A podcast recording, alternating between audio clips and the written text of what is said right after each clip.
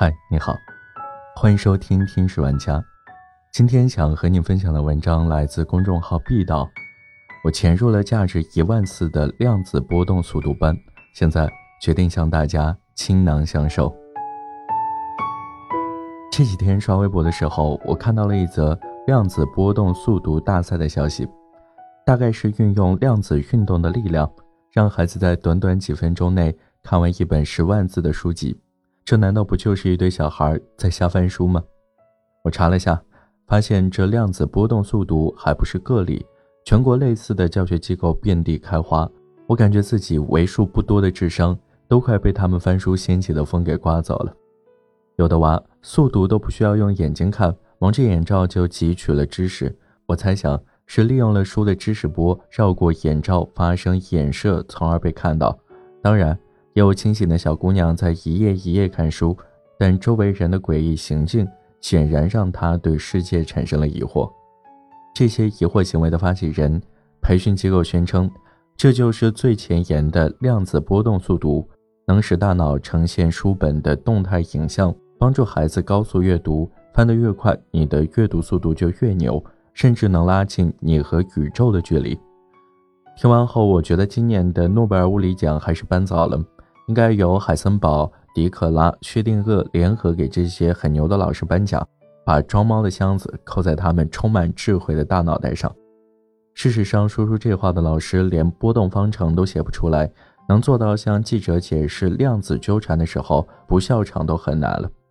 我试图借自己浅薄的物理知识进行一番拙劣的猜想。从微观上看，书本的知识既从梳子的形态存在。也以书波分散在空间，这就是书本的波粒二象性。高速翻书能增强其波的属性。根据测不准原理，发生量子隧穿效应，使梳子穿越眼睛进入大脑。我去扒了一下这位神奇方法的创始者，发现它起源于日本，是由一位叫飞谷由美子女士发明的。在飞谷由老师的理论中。用这种方式看书，甚至自带翻译功能，小朋友阅读外语会自动翻译成母语哦。起初我觉得这日本人很恶心，发明乱七八糟的邪说骗中国人。后来我发现他的理论不止在中国蔓延，在欧洲、美国、印度等地都十分流行。当我被这垃圾玩意笑到隔壁楼感应灯全部亮起的时候，我的脑海深处突然响起了一个理性的声音：为什么不分国籍、不分年龄？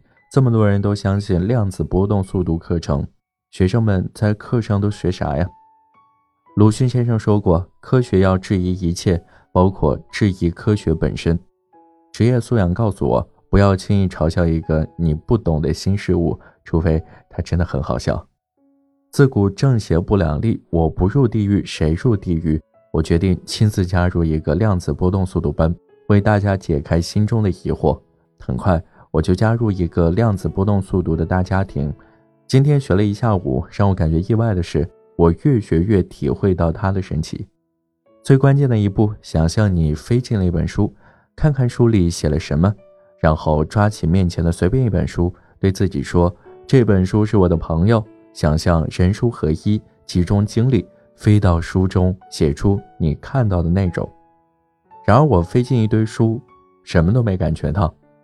老师特别强调，只要你使用了 QSR 法看书，即便是什么都没读进去，这些书的量子信息还是会输入你的脑子里，总归是有好处的。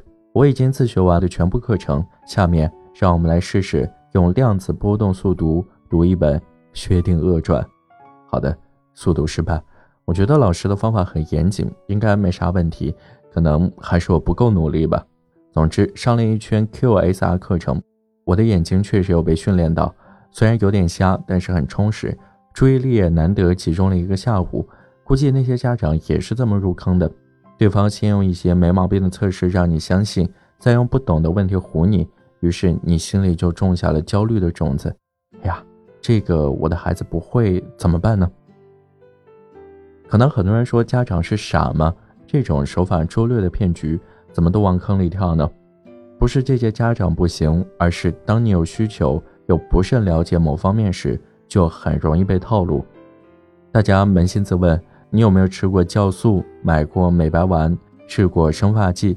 再摸摸自己的头发，说这些东西有效果吗？反正对我没用，但还是希望大家擦亮眼睛，用知识消灭信息差，用科学对抗伪科学。好了，这就是今天的节目，感谢你的收听，我们下期再见。